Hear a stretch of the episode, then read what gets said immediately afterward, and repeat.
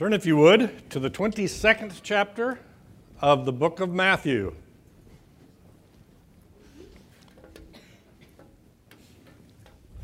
In case some of you don't know, Teresa is my wife, by the way.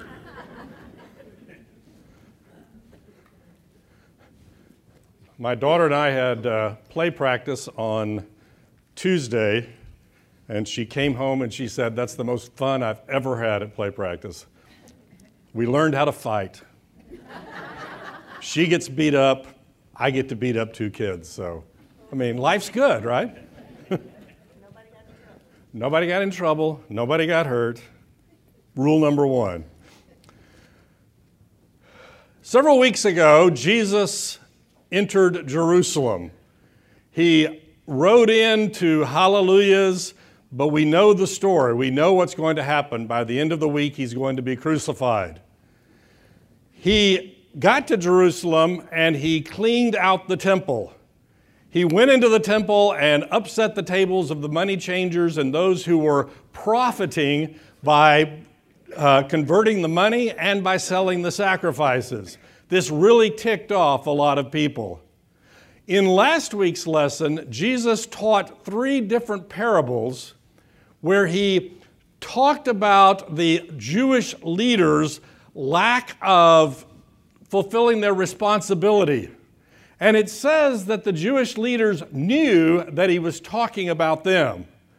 He talked about the two sons. One son said, Sure, I'll go do what you told me to do, and didn't do it. The other one said, No, I won't, and he went and did it. He talked about the field that was prepared by the owner and then leased to people, and when he wanted his share, they wouldn't give it to him because they wanted it all. And they knew they knew they were talking about the leaders. As I've said each of the last two lessons, I wouldn't go so far to say that he's picking a fight with them, but he is no longer running away from it. And in fact, in the next chapter, he's finally going to take off all the gloves and he's going to tell the religious leaders, You're in big trouble. But in today's lesson, they're going to come to him and try to trap him three different groups are going to come to him and ask him questions. I mean, you know the picture, right? He comes to Jerusalem every morning and he sits at the temple, probably on the steps out front, and he teaches the people.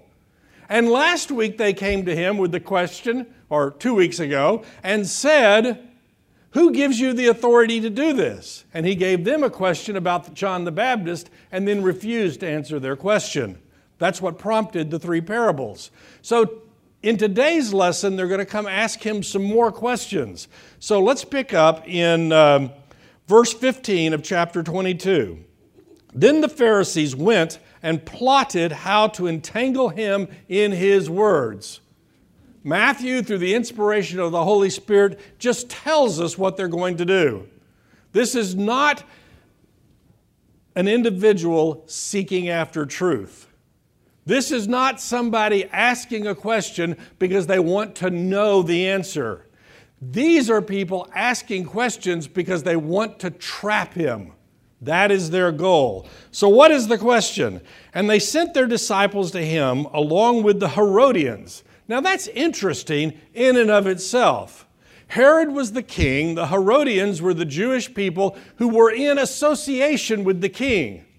They were helping the king, they were profiting by having the Roman ruler in place. The Pharisees, on the other hand, hated the Romans. They didn't want anything to do with the Romans. So the fact that these two groups came together to ask Jesus a question is pretty astounding. Because the question is going to be about paying taxes to the Romans. And it's a setup from the very beginning. I've got this group of Republicans here, and I've got this group of Democrats here, and I'm going to ask you a question, and one of these two groups is going to be mad at you. And that's the point, because whichever group is mad at you is going to pounce all over you. So we have Pharisees and we have Herodians, and they come to Jesus to ask him a question Teacher, we know that you are true and teach the way of God truthfully. Now, that's a true statement. But coming from their lips, you know they're just trying to butter him up. Teacher, we know that you are true and teach the way, the way of God truthfully, and do not care about anyone's opinion, for you are not swayed by appearances. Tell us then, what do you think? Is it lawful to pay taxes to Caesar or not? Caesar, head of the Roman Empire, ruled all the known world. Herod was his underling and was responsible for collecting the taxes. I mean, they viewed all these colonies and territories as sources of revenue. We've had long discussions in here about the tax collecting system, which is interesting because Matthew is was a tax collector. They hated the Romans and they hated the Romans taxing them. So the question is simply this Should you or should you not pay taxes? Now, I'll tell you the answers that they have. The Pharisees believed the answer was no. We shouldn't pay taxes to the Romans. The Herodians believed the answer was yes. So if Jesus says, no, you shouldn't pay taxes to the Romans, the Herodians are going to jump on him, and then the Herodians are going to go back to Herod and say, We've got this rebel who is teaching the people not to pay taxes. And the Romans would come down and squish him. Now, if Jesus says, Yes, you should pay the taxes, then the Pharisees are going to jump all over him and they're going to go to the people who hate the Romans and say, This guy is in cahoots with the Romans. Don't listen to him anymore. And the crowds are going to leave. They've got him. This is the perfect political question. So, how does he answer it? But Jesus, aware of their malice, he knew what was going on. He knew that this was not a question just seeking after truth. Why put me to the test, you hypocrites? I mean, he just tells them. He knows what they're doing, he's aware of the trap they're setting, he's not going to fall for it. Show me the coin for the tax. And they brought him a denarius. We've had long discussions. A denarius is the coin that represented basically a day's wages for a working class guy. And it was a coin that was produced at a Roman mint. It was stamped with the picture of Caesar on it. And you can find these coins today. It has Caesar's picture on it. That's why, if you remember three weeks ago, when the people would come to Jerusalem to offer the sacrifice, and they had to buy the sacrifice, and they would pull out their Roman coins, and the Jewish people would say, You can't use that Roman coin to buy a sacrifice to present to God. You have to convert that Roman coin to a temple coin so that you can use the temple coin to buy the sacrifice. And they were making a killing on that exchange rate. Okay? You might remember several, several chapters ago, Jesus had another encounter dealing with taxes. But in that case, it was the Jewish officials coming to Jesus. Actually, they didn't come to Jesus, they came to Peter first and they said, Does your master pay the temple tax? Every adult male Jew was supposed to give money to support the operations of the temple. And Peter says, Well, of course he does. And then he ran off to Jesus. Hey, do we pay that tax? so it's a different situation. That was the situation that Jesus said, Sure, we do it because we don't want to offend them. And Peter went out, threw his fishing rod out, caught a fish, opened the fish, and there was a two, whatever unit it was, coin, and paid the tax for himself and for Jesus. So, the religious leaders are setting out to trap Jesus. He says, Show me a coin. And Jesus said to them, Whose likeness and inscription is this? They said, Caesar's. Then he said to them, Therefore, render to Caesar the things that are Caesar's, and to God the things that are God's. When they heard it, they marveled, and they left him and went away. What is his answer? Now, I can tell you, if I were sitting on the periphery right here, at this point I would raise my hand. I'd say, Jesus, I'm a list kind of guy. Okay? Give me a list of what things belong to God and give me a list of what things belong to Caesar so I'll have a clear idea of what belongs in each of these categories. He doesn't do that. People have debated for a long time what belongs in each of these two lists. All we're going to talk about today are the obvious things, the obvious answers that I think we all should be able to agree on. Number one, there is a role for government distinct from that of, well, the church. This is where we get the idea that there is such a thing as church state separation. It is legitimate for the government to require us to pay our taxes. And what is Jesus' answer? Give them their tax. There are those today, in fact, Teresa and I have been reading a book about some cult that this group didn't think you should pay your taxes. Now, their homes were foreclosed on and their cars were taken and all that, but hey. And then they went and killed people, but that's a whole different subject.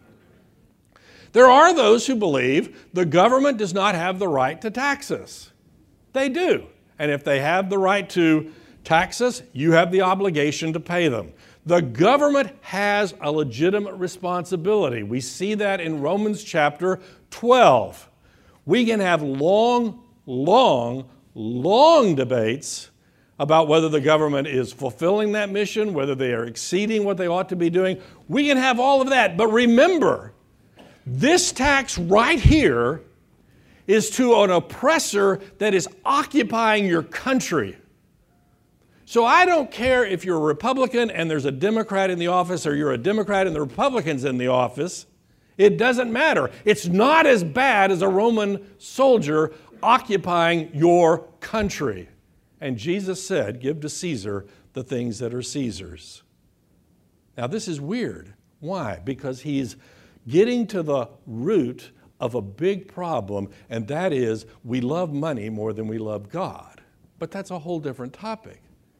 Do you remember Ted's sermon? Was it last week where he talked about giving? And he says, People always get in trouble when I start talking about giving because they think we only want their money. No, the truth is, what was last week's sermon? Where your heart is, there's where your money, and where your money is. I mean, that's, but we grasp it and we don't want anybody to take it. And Jesus says, give it to him. It's got his picture on it, it's got his name on it, just give it to him. But it also tells us that there are things that do not belong to Caesar. There are things that the government cannot take from us do you remember when Peter is preaching the gospel after the resurrection and he gets arrested? And the government orders him, do not preach the gospel. And he tells them flat out, I have to obey God rather than man. Now, does that mean that if God tells you to drive 100 miles an hour in a 30 mile an hour zone that you are okay to do it? No. As much as it is possible, we are to obey the laws of the land. We are not to be an affront to those that we want to witness to. But there will come a time when we have to acknowledge the fact that the law of God is over the law of man. When they deny you the right to preach the gospel, our obligation is to preach the gospel. So there are two distinct realms. You can have all kinds of discussion about what falls into each category. But Jesus looks at them and says, I'm not going to fall into your trap. There are things that you owe to God, and by the way, religious leaders, you're not giving those things to God. That was the point of the three parables. Remember? God has sent his son to collect what was due. The religious leaders should have been preparing the people to recognize and accept the coming Messiah. Instead, they had produced their own power structure and they were not giving God what belonged to God. They wanted to argue about giving to Caesar what belonged to Caesar. Christ wanted to make sure they understood that what belonged to God really did belong to God. That's his side of the discussion. when they heard it, they marveled, and they left him and went away. So, group number one, the Pharisees and the Herodians show up to ask him a question. He gives them an answer, and they don't know how to refute it, so they leave. Group number two shows up. The same day, Sadducees came to him who say that there is no resurrection, and they ask him a question. I don't know if we had a discussion. If we did, it was a long time ago, so we'll kind of repeat a little bit of it. We talk about different groups of people that were prevalent or that existed in the time of Christ. We spend most of our time talking about the Pharisees. Those Pharisees who were committed to keeping the law to a degree that it was legalism. The Sadducees, on the other hand, were kind of the other side. Today, they would be what we would call liberal Christians. The Sadducees probably took the, five, the first five books of what we call the Old Testament, the books of Moses. That's probably what they accepted as the word. They were pretty, well, they weren't like the Pharisees. They were more liberal in their understanding and they were more sophisticated. They were the aristocrats of the Jewish community. Caiaphas, the high priest, who we'll meet when we get to the trials before the crucifixion, is a Sadducee. The Sadducees were accepted by the Roman government. They were kind of there to keep the people under control. So the high priest were all Sadducees. So they were the sophisticated people of the society. And they did not believe in the resurrection. You live your life and you die, and you're food for worms, and that's it. It's interesting because later, when Paul is on trial, you remember in the book of Acts, he's on trial, and Paul had been a Pharisee. I mean, he just admits it. I was the Pharisee of Pharisees. And the Sadducees and the Pharisees are coming after him, so he uses this idea of the resurrection to get the two of them fighting amongst themselves so that the Pharisees will protect him and let him go. Kind of strange. So, the Sadducees do not believe in the resurrection. They've got all of these trick cases that they've been working on to make people look foolish who do believe in the resurrection, and they're going to try one of them on Jesus. And here's the story Teacher, Moses said if a man dies, having no children, his brother must marry the widow and raise up offspring for his brother. This is over in the book of Deuteronomy. It's a real thing, okay? Let's say that you had two brothers. One brother gets married, and the second one gets married or not, okay? Let's say they do get married. Well, the first brother dies without having any children. He does not have an heir. The second brother is supposed to marry the first brother's widow and the first child that she produces is not his child legally, but is legally the child of the deceased brother, so that his family line will continue. Makes sense? Sort of. we actually see this practiced in the Old Testament. It actually gets people in trouble. Yes? Probably. Okay? It doesn't really say if the second brother is not married, he is to marry. So it's quite possible this could be his second wife for the sole purpose of producing a child to be the heir of his father's estate. If you remember, Jacob, Tamar married one of the sons, son died, went to the second son, the second son started to have sex with her and didn't do it. And people use that passage to talk about birth control and all of that. I'm not sure it necessarily applies, but it does apply to the fact that he was not fulfilling this commandment that was given, so God zapped him too. Why would you not do it? Well, look at it this way I've got an older brother, I've got me. When our father dies, he's going to get his cut, I'm going to get my cut. In fact, as the oldest, he's going to get a bigger cut. Okay? Now, if he has no children, guess who gets all the estate? Me and my descendants. So I'm not sure that I necessarily would want to take my brother's widow to marry because I don't want to split up the estate. Makes sense, right? And that's what got Onan in trouble. Now, that's the situation as it existed under the Mosaic law. So here's the Sadducees' question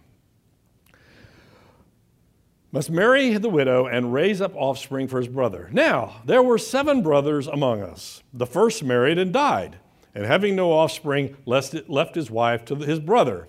So too the second and the third, down to the seventh. Get the picture. Married the first brother, first brother died. Married the second brother, second brother died. Married the third brother, third brother died. Married the fourth brother, fourth brother died. I wouldn't want to marry this woman.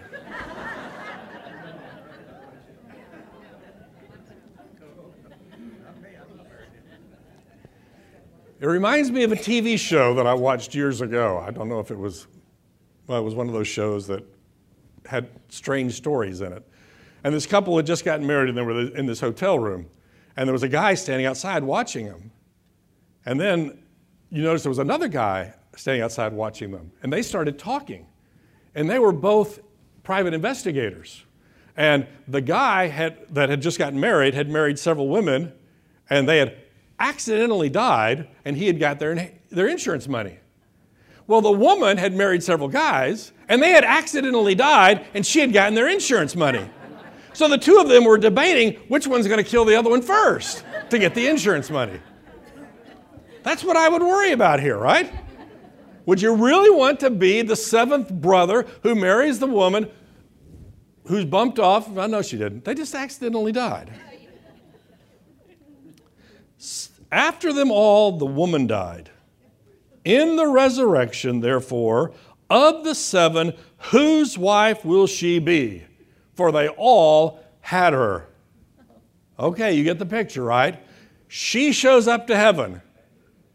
And there's husband number one, and husband number two, and husband number three, and four, and five, and six, and seven. So, who does she go to bed with in heaven? Whose mansion is she sharing in heaven? Now, if it was a man with seven wives, they'd probably let you get away with it. But they're not going to let you get away with a woman with seven husbands. It just doesn't fit. So the question is I mean, how would you answer this question?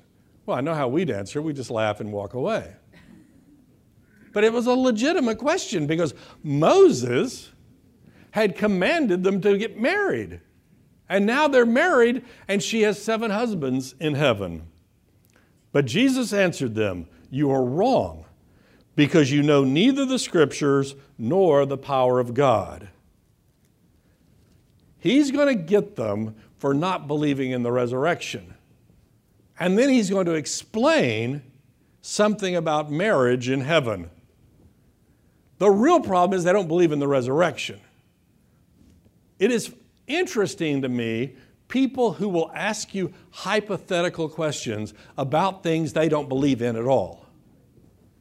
Because you know, if I don't believe in something, I can make up some really good questions.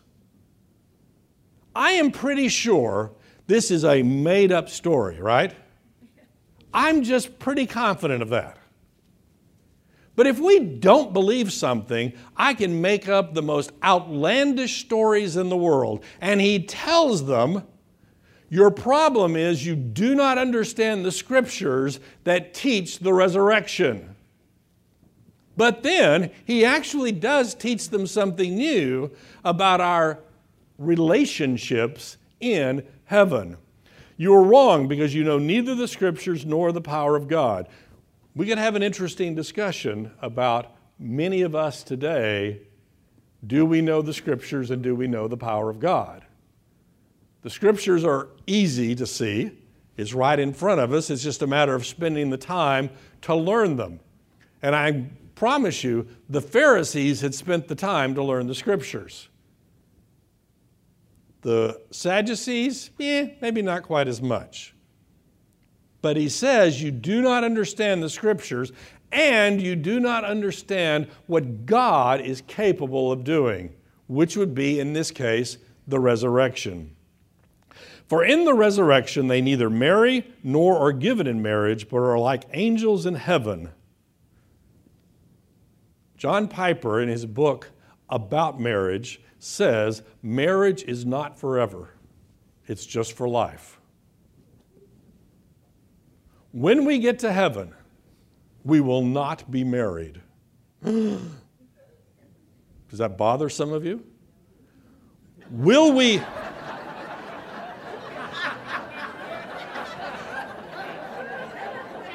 I think we need a prayer session right now.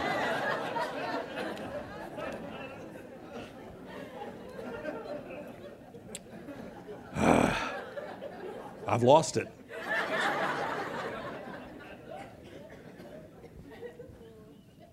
Will we know our earthly spouse? Yes. Will we have relationships with our loved ones? Yes. All that is true. But Jesus is teaching us that in heaven, nobody's getting married, nobody is married. Why? Why is that the case? Huh? We have a bride of Christ. Hmm. This bothers some people because some people really do like their spouse. Unlike somebody in this room who we'll talk with later. But let me tell you what he's teaching us that is phenomenal okay? In earthly terms, in earthly terms, a good marriage is the most intimate and best relationship you can have or imagine. We have relationships with lots of people. We have friends, we have family, but a good marriage is the highest relationship that we can have or imagine. Guess what?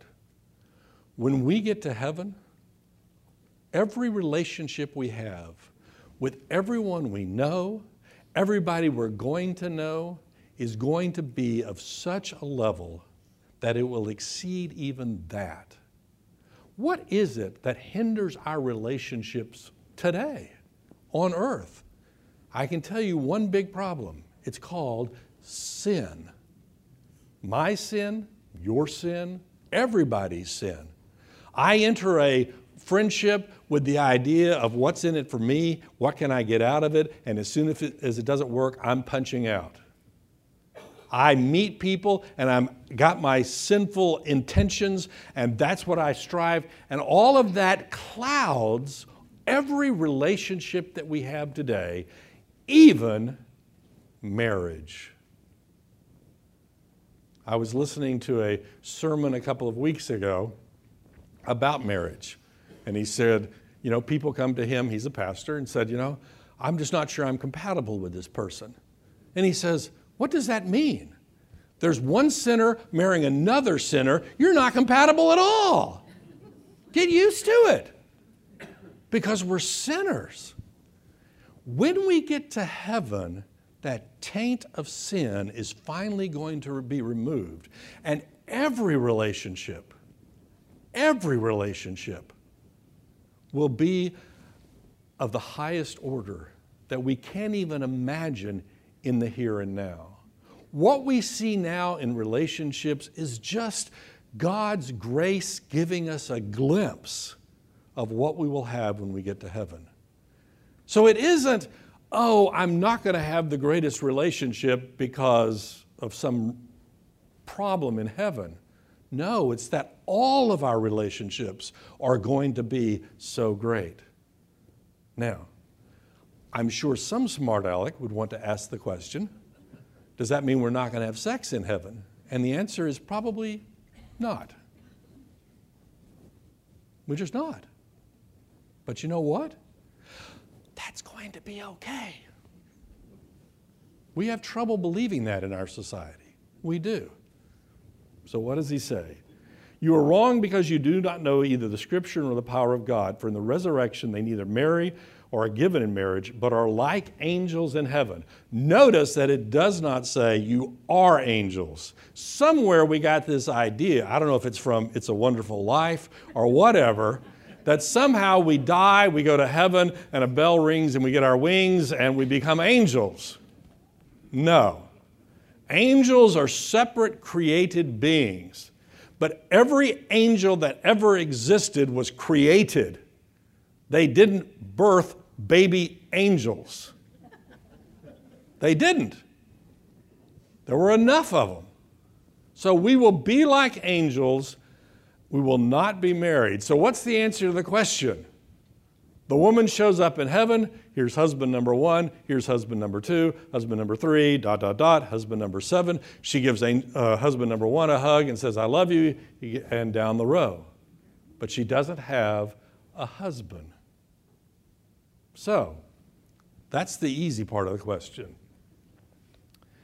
And as for the resurrection of the dead, have you not read what was said to you by God? I am the God of Abraham and the God of Isaac and the God of Jacob. He is not God of the dead, but of the living. Notice what he says I am the God of, and he lists the patriarchs. If I said, George Washington was the President of the United States, we would all say that's a true statement. It is a past tense verb. He was at some point in time. If I said George Washington is the President of the United States, you'd look at me strange. Why? First off, you know he's dead, and secondly, you know somebody else is occupying the White House right now.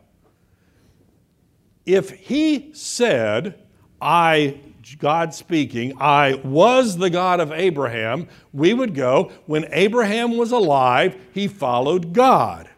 So God was the God of Abraham. That would make sense if Abraham is no more. But God didn't say that. He said, I am present tense the God of Abraham and Isaac and Jacob. They are still in existence, and God is still their God. God is not the God of people that are dead, as in extinct, as in annihilated, as in no longer exist. He was their God when they were here, He is their God right now. And that's what God is, tell- what God is telling the people. And when the crowd heard it, they were astonished at his teaching. Wow, I hadn't thought of that. It is interesting. It doesn't say the Sadducees were necessarily astounded at his teaching. It said the crowd.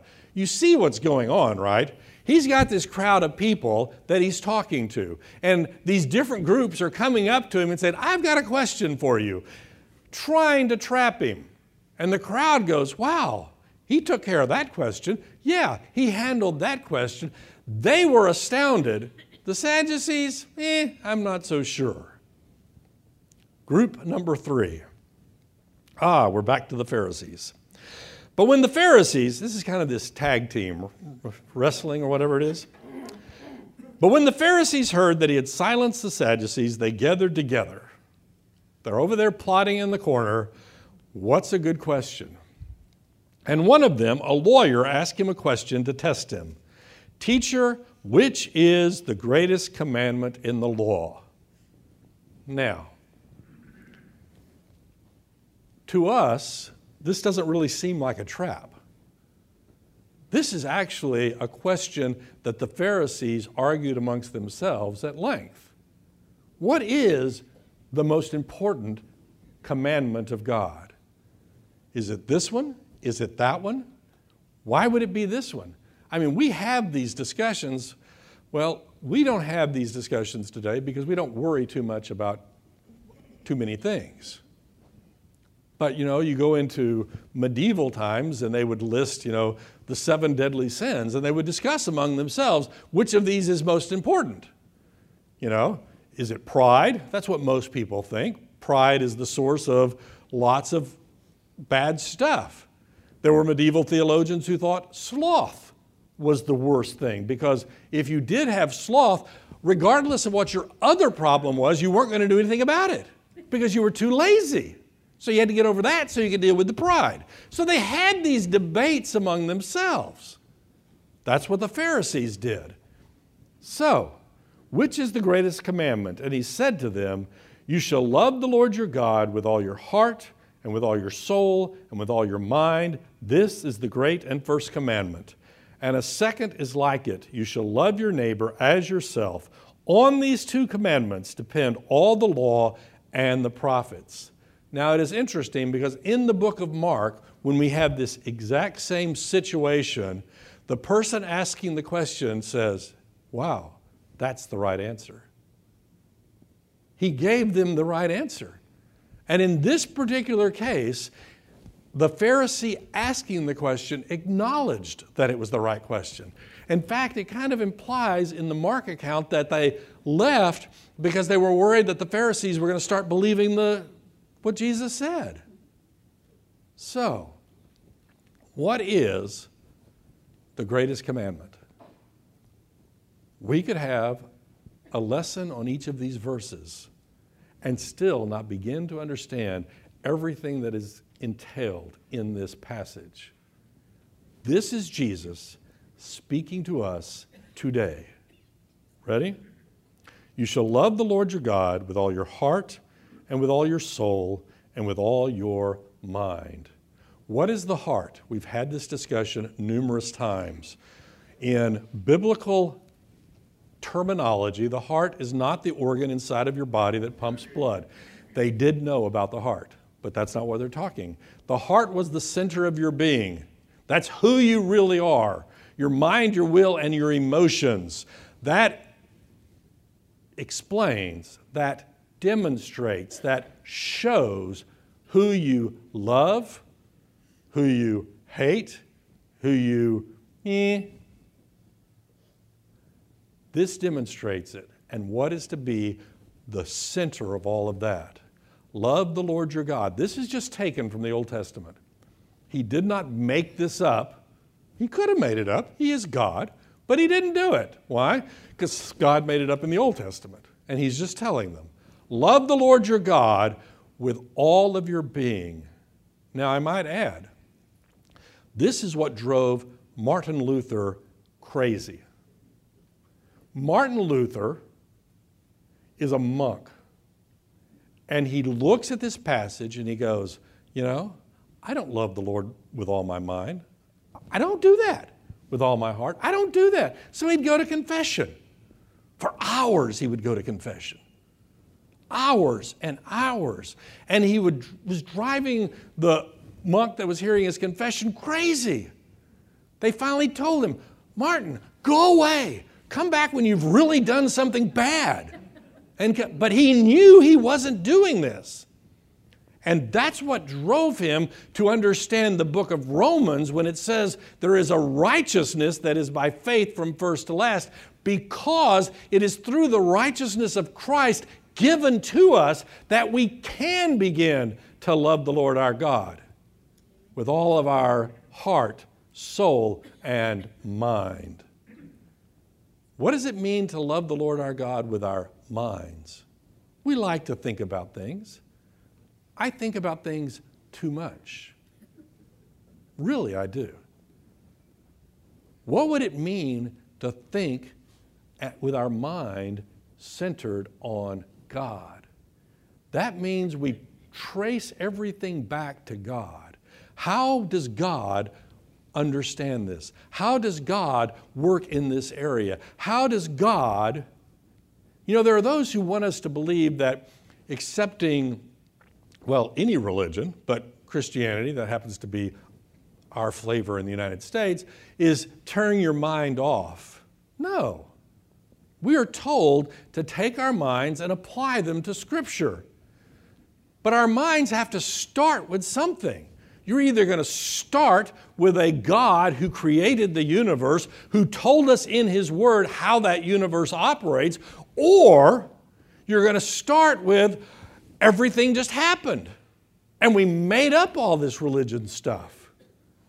It is interesting, I read a book review this week about a book about atheism, written by an atheist. And his comment was most modern atheists are nuts. because they truly believe, and this is an atheist writing this, they truly believe that they can keep Christian morality and throw away the Christian religion. If you're a true atheist, and remember, this is an atheist writing this, you've got to believe we're just animals.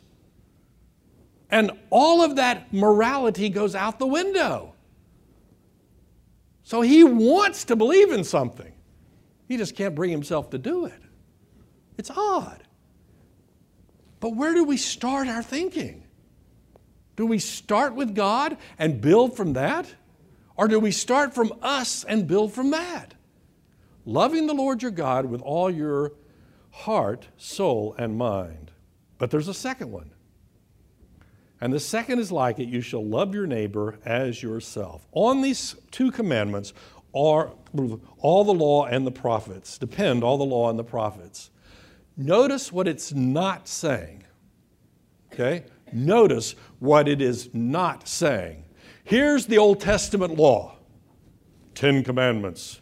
Charlton Heston bringing them down from the mountaintop. Throw all that away and I'll give you a new commandment, and that new commandment is love. That's what many people believe today. They believe what this passage is telling us is the only commandment is love. And all of that Old Testament stuff goes away. That is not what he is teaching right here. What he is teaching is that all of this is encompassed in love. How do we demonstrate love for our neighbor? Well, we let them do whatever they want to do. Hmm, no. What does love mean? Well, let's see. Thou shalt not kill. Love means you don't kill somebody. We're all agreement on that? And let's throw Christ in the middle here, okay? You say you haven't killed anybody, but I say if you're angry with them, you've murdered them in your heart. Love says you don't show anger to people because that gets traced back to murder. Huh. Thou shalt not steal thy neighbor's stuff.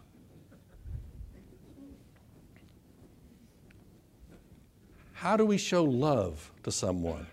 We don't steal their stuff. We don't steal their objects. We don't steal their time. We don't steal their spouses. Oh, wait, there's a separate one for that. Adultery. Don't do that either. But I love them. No apart from the scripture, love becomes this nebulous thing that simply encompasses anything that I want today. If I want it and you love me, you will want me to have it. Fill in the blank. There was a Christian singer, I will not mention her name, who made the comment as she was divorcing her husband I know divorce is wrong, but God told me this was okay.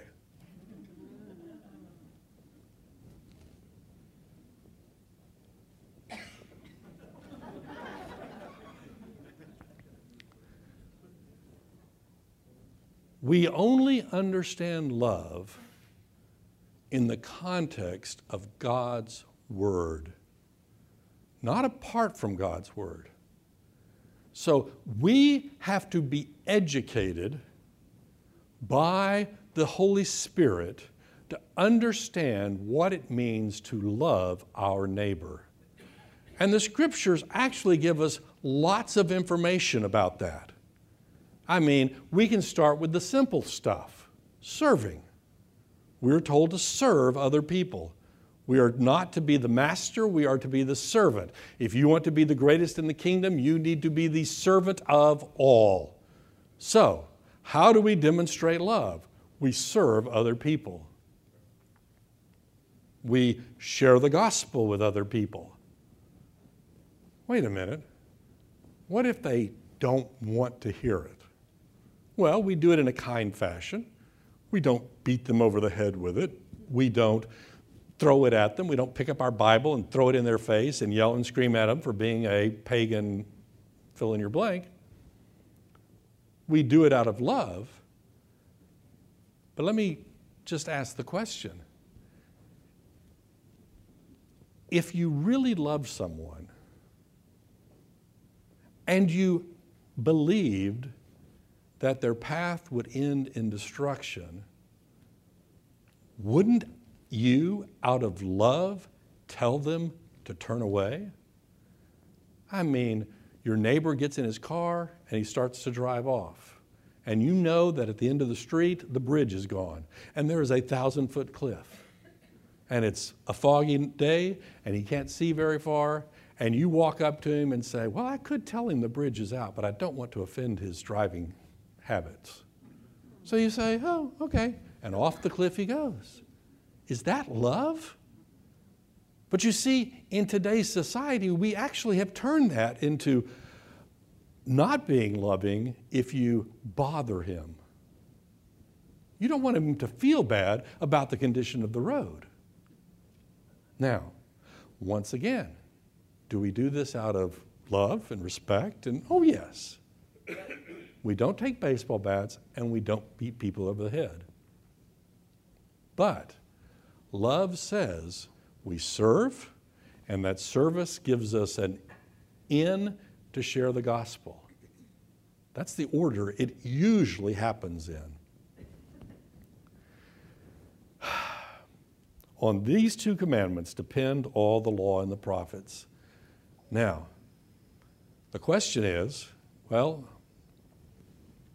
we're under grace. We don't have to do these. No. This is Jesus speaking to us.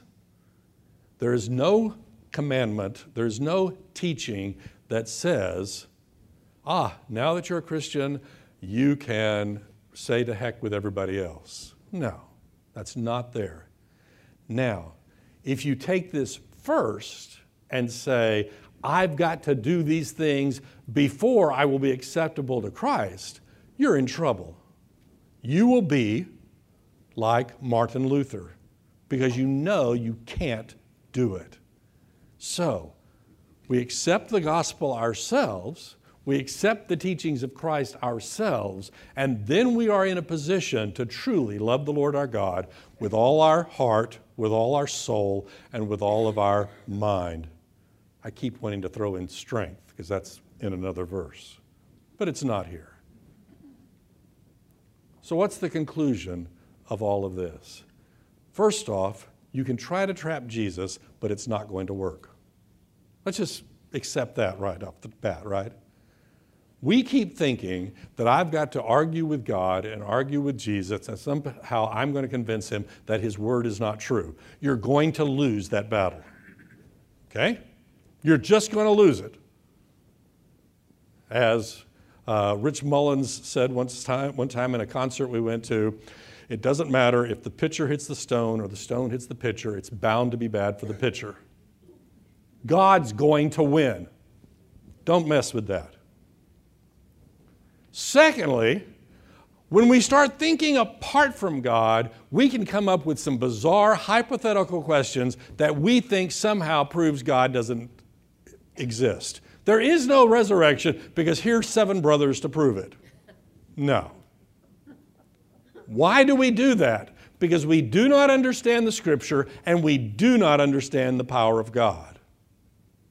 Let's just face it. I've said in here before how much of the Scripture do we need to know? And the answer is more. Wherever you are, you could be a graduate of the best seminaries in the world, and you need to learn more. You can be a third grader, and you need to learn more.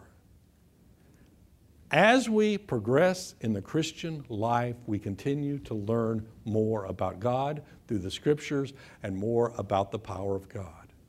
That's our life. That's our life. And what does it mean? What does it mean to follow after God? To love Him above all else and to love our neighbors better than we love ourselves. Oh, we didn't even talk about the ourselves part, did we? Ugh. Let's close in prayer.